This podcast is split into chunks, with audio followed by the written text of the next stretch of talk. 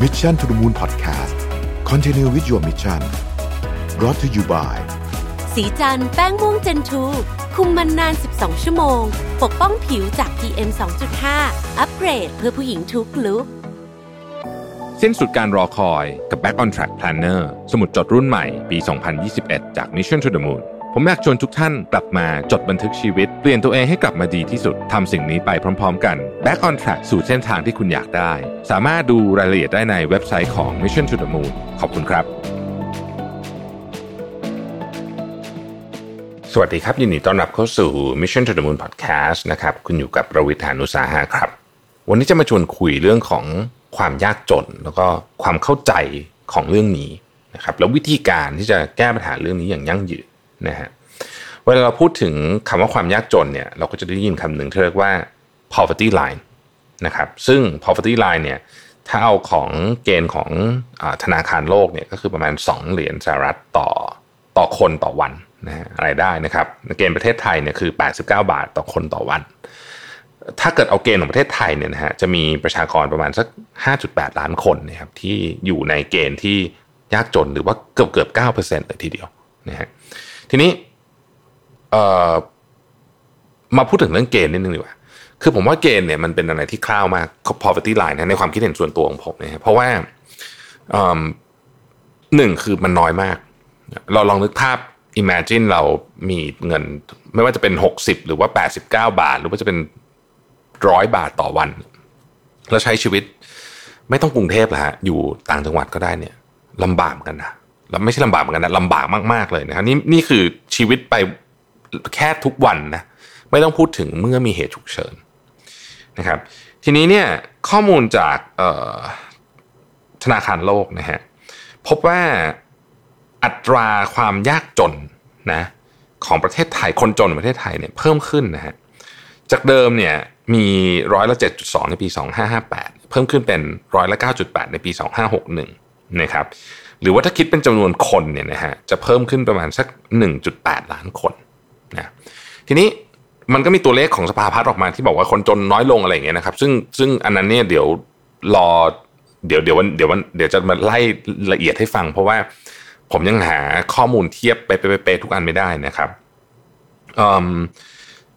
อย่างไรก็ดีเอาอย่างนี้แล้วกัน เราเราต้องยอมรับก่อนว่า เรื่องของปัญหาความยากจนเนี่ย เป็นเรื่องใหญ่ นะเป็นเรื่องใหญ่แล้วก็ไม่ว่ามันจะจะเยอะหรือจะน้อยลงเนี่ยนะฮะในในในในเชิงสถิติเนี่ยนะครับ ผมคิดว่าเรื่องนี้เนี่ยยังคงเป็นปัญหาใหญ่มากๆของสังคมไทย แล้วก็ความเหลื่อมล้ำนี่เป็นอีกประเด็นหนึ่งนะคือคนยากจนสมมติว่าน้อยลงเนี่ยนะฮะแต่ผมคิดว่าในช่วงโควิดเนี่ยจะเพิ่มขึ้นนะ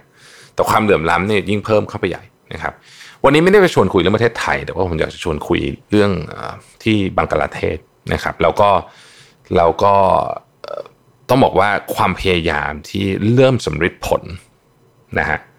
ของ NGO หน่วยงานหนึ่ง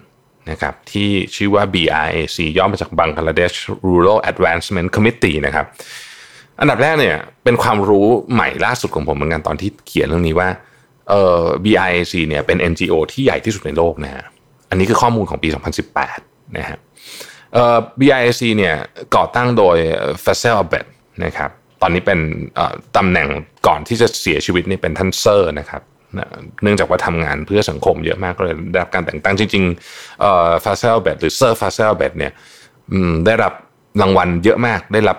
ดุษฎีบัณฑิตกิตติมศักดิ์จากมหาวิทยาลัยชั้นนำของโลกเต็มไปหมดเลยนะแต่เพราะว่าผมคิดว่าอันนั้นไม่ใช่ประเด็นที่ที่ที่น่าสนใจเกี่ยวกับตัวเขาที่สุดนะครับ คือดั้งเดิมเนี่ยเซอร์ฟาเซลอาเบดเนี่ยก็เป็นผู้บริหารอยู่ที่บริษัทเชลล์ที่ทำน้ำมันนะฮะแล้วก็ก็ต้องบอกว่ามีชีวิตที่ดี มีชีวิตเป็นเป็น executive เป็นผู้บริหารมีชีวิตที่ดีนะครับแต่เมื่อช่วงปี 1970เนี่ยมันมีพายุไซโคลนที่ขึ้นฝั่งแถวๆณตอนนั้นคือปากีสถานตะวันออก ปัจจุบันคือบังกลาเทศนะฮะซึ่งเขาก็มีการ แบ่งแยกดินแดนอะไรออกมาเนี่ยนะฮะก็มีผู้คนอดอยากมากมาย มีคนเสียชีวิตไปหลายแสนคนนะครับ คือเขาก็รู้สึกว่าเขาทนเห็นชีวิตที่ยากลำบากของของเพื่อนมนุษย์ด้วยกันเนี่ยไม่ได้นะคือคือเขาเขาเขาเป็นผู้บริหารอยู่บริษัทน้ำมันเขาก็ไม่ได้เดือดร้อนอะไร จริง ๆ แต่เขารู้สึกว่าเขาทนไม่ได้เขาก็เลยตัดสินใจลาออกนะครับแล้วก็มาตั้ง BIAC เนี่ยในปี 1972นะฮะคือเขาบอกว่าเวลาเขาเห็นผู้คนยากลำบากเนี่ยเขารู้สึกว่าชีวิต ผู้บริหารของเขาเนี่ยมันช่างไร้สาระมากเลยมันแบบมันไร้ความหมายสิ้นดีก็ใช้คำว่า meaningless เนี่ยนะฮะทีนี้เนี่ยผมได้มีโอกาสรู้จักกับองค์กรนี้ ซึ่งจริง ๆก็ไม่แน่ใจเหมือนกันว่าทำไมถึงไม่เพิ่งเคยได้ยินแต่ว่าออพอพออ่านผมเลิกทึ่งมากนะฮะต้องบอกว่าพอได้ได้ได้ได้ฟังเรื่อง BIC เนี่ยซึ่งคนที่มาเล่าเนี่ยนะครับคือลูกชายของเขานะครับชื่อว่าคุณชามารานอาเบตนะฮะก็มาพูดเนี่ย ที่งานเทสปี 2020 เนี่ยนะครับซึ่งบอกว่าในในช่วงเวลาที่คุณพ่อเขาทำงานอยู่ที่ BIC 47 ปีเนี่ยนะครับมันมีอยู่โครงการหนึ่งที่ที่ต้องบอกว่าเป็นโครงการแห่งความหวังนะฮะเขาเขาตั้งชื่อโครงการนี้ว่า graduation นะครับแต่ก่อนจะเล่าเรื่องโครงการ graduation เนี่ยต้องเล่าถึงถึงสถานการณ์ของคนยากจนจริงๆน นะครับในบังกลาเทศซึ่งก็เป็นหนึ่งหนึ่งในประเทศที่มีคนยากจนเยอะมากเนี่ยคุณอาเบตคนลูกเนี่ยนะครับเล่าให้ฟังบอกว่าคำนิยามของคนที่อยู่ในสถานะที่เรียกว่า ultra poor เนี่ยนะฮะคือมีเงินใช้จ่ายต่ำกว่า 2 เหรียญสหรัฐต่อวันต่อคนนะครับเขาบอกว่า แม้ว่าความเป็นจริงก็คือว่าการเจริญเติบโตทางเศรษฐกิจเนี่ยช่วยให้คนหลุดจาก สภาพความรุนแรงยากจนหรือว่า extreme poverty ได้เป็นพันล้านคนนะครับในช่วง 4 4 50 ปีที่ผ่านมาเนี่ยแต่ก็ยังไม่ถูกมีคนจำนวนมากถูกทิ้งไว้เบื้องหลังนะฮะเราเรียกคนกลุ่มนี้ว่า ultra poor ในช่วงปลายปี 2019เนี่ยนะครับกลุ่มคนที่เรียกว่า ultra poor เนี่ยมี 400 ล้านคน แต่การมาถึงของโควิดเนี่ยนะครับทำให้มีคนกลุ่มนี้เพิ่มขึ้นอีก 300 ล้านคน ปัจจุบันนี้น่าจะมีราวๆสัก 700 ล้านคนนะครับกลุ่ม ultra poor เน้นอีกทีหนึ่งนะครับว่ามี เงินใช้จ่ายเนี่ยต่ำกว่า 2 เหรียญต่อวัน 60 บาทเราเรานึกไม่ออกจริงว่าชีวิตแบบนั้นเป็นยังไง ปัจจุบันมี 700 ล้านคนนะคิดเป็นประมาณเกือบเกือบ 10%ของประชากรโลกนะครับเยอะมากๆเลยนะฮะเซอร์ฟาซาลเบตเนี่ยก็ได้ได้ทำงานกับคนยากจนที่เราเรียกว่าเนี่ยอัลตร้าพัวกลุ่มนี้เนี่ยนะครับแล้วก็เขาก็ได้ค้นพบว่าจริง ๆ ความยากจนเนี่ยมันไม่ใช่แค่การไม่มีเงินหรือไม่มีทรัพย์สินนะมันหมายถึงการไม่มีความหวังด้วย คนเหล่านี้เนี่ยติดกับดักแห่งความยากจน คือพวกเขาคิดว่าสภาพของพวกเขาเนี่ยไม่มีทางแก้ไขได้นะครับ พวกเขาเหล่านี้ไม่มีไม่ไม่ไม่ใช่มีแค่ชีวิตความเป็นอยู่ที่ย่ำแย่ แต่ยังถูกตัดขาดหรือทอดทิ้งจากสังคมอีกด้วยนะฮะคือคือถูกตัดขาดออกจากสังคมที่เขาควรจะมีอีกด้วยเนี่ยนะครับ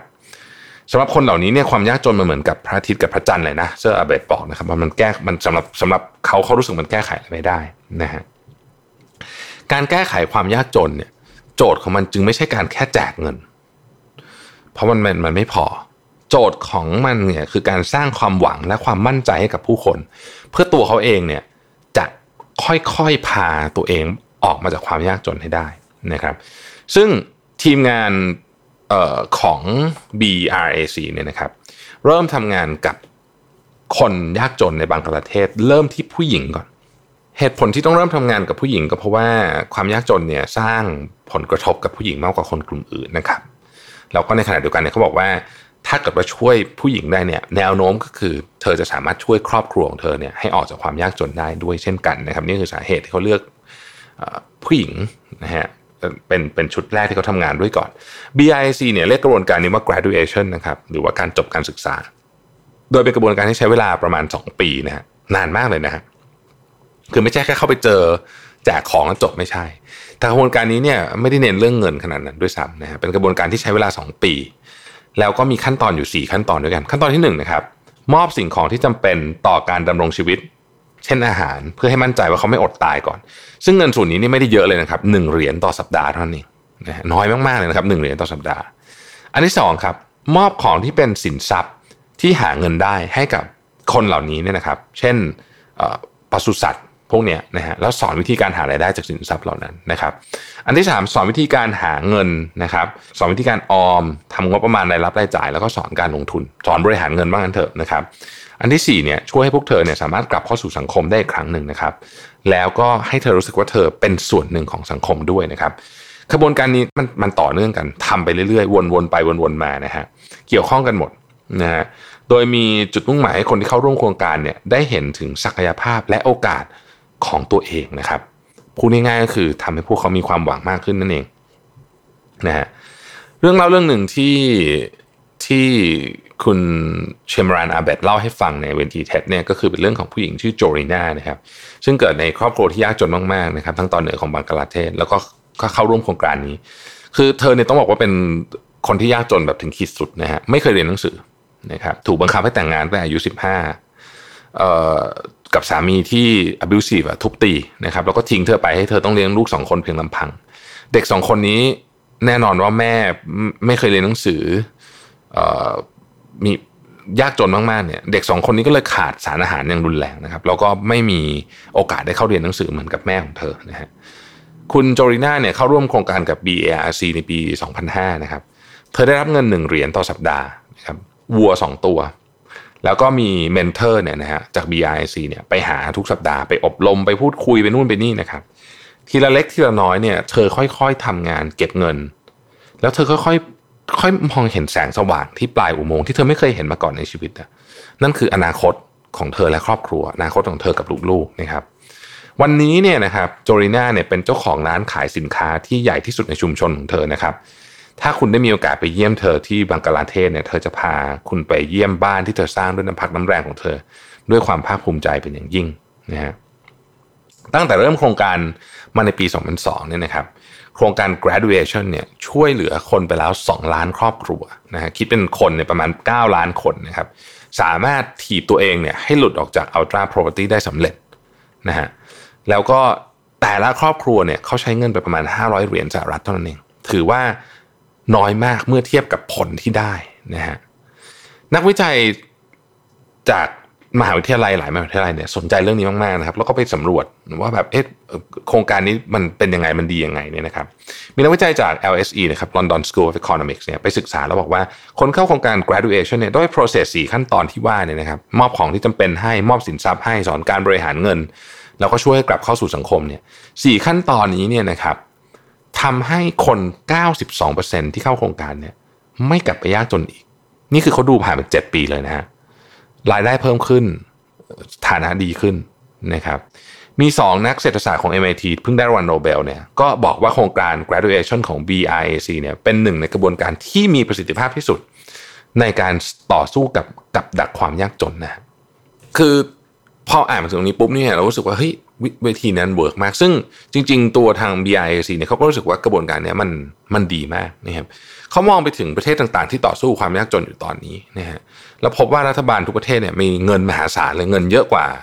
เยอะกว่า BIC เยอะมากนะฮะในในการจัดการความยากจนแต่ยังบริหารทรัพยากรได้ไม่ดีบางทีเงินเนี่ยไม่ไม่ไปถึงคนที่ต้องการจริงๆนะตกหล่นไประหว่างทางบ้างอะไรบ้าง ซึ่งเราก็เห็นอยู่ว่าเออมันมีเรื่องนี้เกิดขึ้นจริง ๆ นะครับ ดังนั้นเนี่ยวิธีการแก้ปัญหาของรัฐบาลส่วนใหญ่ต้องบอกอย่างนี้เลยนะไม่ใช่การแก้ปัญหาความยากจนที่ยั่งยืนนะฮะไม่เหมือนกับไม่เหมือนกับที่ graduation ทำนะฮะแล้ว graduation นี่เขาพิสูจน์ได้ระยะเวลามาแล้ว นานพอแล้วที่บอกว่าเออ คนไม่กลับไปจนอีกจริงๆนะครับดังนั้นปัจจุบันเนี่ย BIC จึงได้ร่วมมือกับรัฐบาล 8 ประเทศนะฮะเข้าไปช่วยเลยนะฮะเอาโครงการ graduation วิธีคิดเนี่ยเข้าไปช่วยกับ หน่วยงานของภาครัฐนะครับแล้วก็ตั้งเป้ากับรัฐบาล 8 ประเทศนี้เลยว่า จะต่อสู้กับความยากจนเพื่อให้คน 21 ล้านคนเนี่ยหลุดจากเส้นที่เรียกว่า ultra poverty เนี่ยให้ได้ภายในปี 2026 นะครับน่าเสียดายมากที่เซอร์ฟาเซล อาเบดผู้ก่อตั้ง BRAC เนี่ยไม่ได้มาเล่าเรื่องนี้บนเวที TED ด้วยตัวเองนะครับนั่นก็เป็นเพราะว่าเขาเพิ่งจากไปด้วยมะเร็งสมองเมื่อเดือนธันวาคมปี 2019 นี้เองนะครับทิ้งไว้ แต่ประกายความหวังให้กับผู้คนหลายล้านคนนะฮะสิ่งที่เซอร์ฟาซาเบตทำมาตลอด 47 ปีนะครับไม่ใช่การระดมทุนเพื่อหาเงินมาช่วยคนยากจน แต่เพียงอย่างเดียวเท่านั้น อันนั้นมันเป็นสิ่งที่ที่ส่วนหนึ่งแล้วกันนะครับ แต่สิ่งที่เขามอบให้มันเนี่ยมันมีค่ามากกว่าเงินทองมันคือมันคือการมอบความหวังนะนะความหวังที่จะมีชีวิตที่ดีกว่าเซอร์ฟาซาเบตเคยกล่าวไว้ในปี 2014 นะครับตอนขึ้นไปรับรางวัล อยู่ครั้งหนึ่งบอกว่า hope is an element in which people take an action and energize themselves out of poverty ความหวังเนี่ยจะช่วยผลักดันให้คนเนี่ยลุกขึ้นมาทำอะไรบางอย่าง แล้วมีแล้วมันเป็นพลังที่จะผลักพวกเขาออกจากความยากจนได้นะครับ ผมก็หวังว่า อันนี้อาจจะไม่ใช่วิธีเดียวนะมันคงมีวิธีหลากหลาย แต่ผมรู้สึกว่าพอพออ่านเรื่องนี้เสร็จปุ๊บเนี่ยมีความหวัง เออเริ่มเห็นวิธีการว่า เขาสามารถช่วยคนจำนวน9ล้านคนอะ นะฮะทำสำเร็จมาแล้วพิสูจน์แล้วว่าเวิร์กจริง ๆ มีการลงไปเก็บสถิติแล้วว่าเวิร์กมากจริง ๆ เนี่ยเขาทำได้ เพราะฉะนั้นถ้าที่บังกลาเทศทำได้ ประเทศไทย ก็น่าจะทำได้เหมือนกันนะปัญหาเราอาจจะไม่ยากเท่าเขาด้วยซ้ำแต่ถ้าถ้าให้ถ้าให้เรามองในเชิงของรายได้ต่อหัวอะไรต่างๆนานาเหล่านี้เนี่ยนะครับ แต่ก็แน่นอนครับ มันต้องเปิดใจยอมรับกระบวนการใหม่ ๆ วิธีคิดใหม่ๆนะครับ ก็ ฝากไว้นะฮะเผื่อท่านไหนที่รู้สึกว่า อืมแหมปัญหานี้มันใหญ่ มันไม่รู้จะแก้ไงเนี่ยนะเนี่ย อันนี้เป็นตัวอย่างว่าปัญหาใหญ่มากๆสเกลนี้เนี่ย มีคนแก้ให้ดูมาแล้วนะครับขอบคุณที่ติดตาม Mission to the Moon Podcast นะครับ สวัสดีครับ Mission to the Moon Podcast Continue with your mission Presented by สีจันแป้งม่วงเจนทู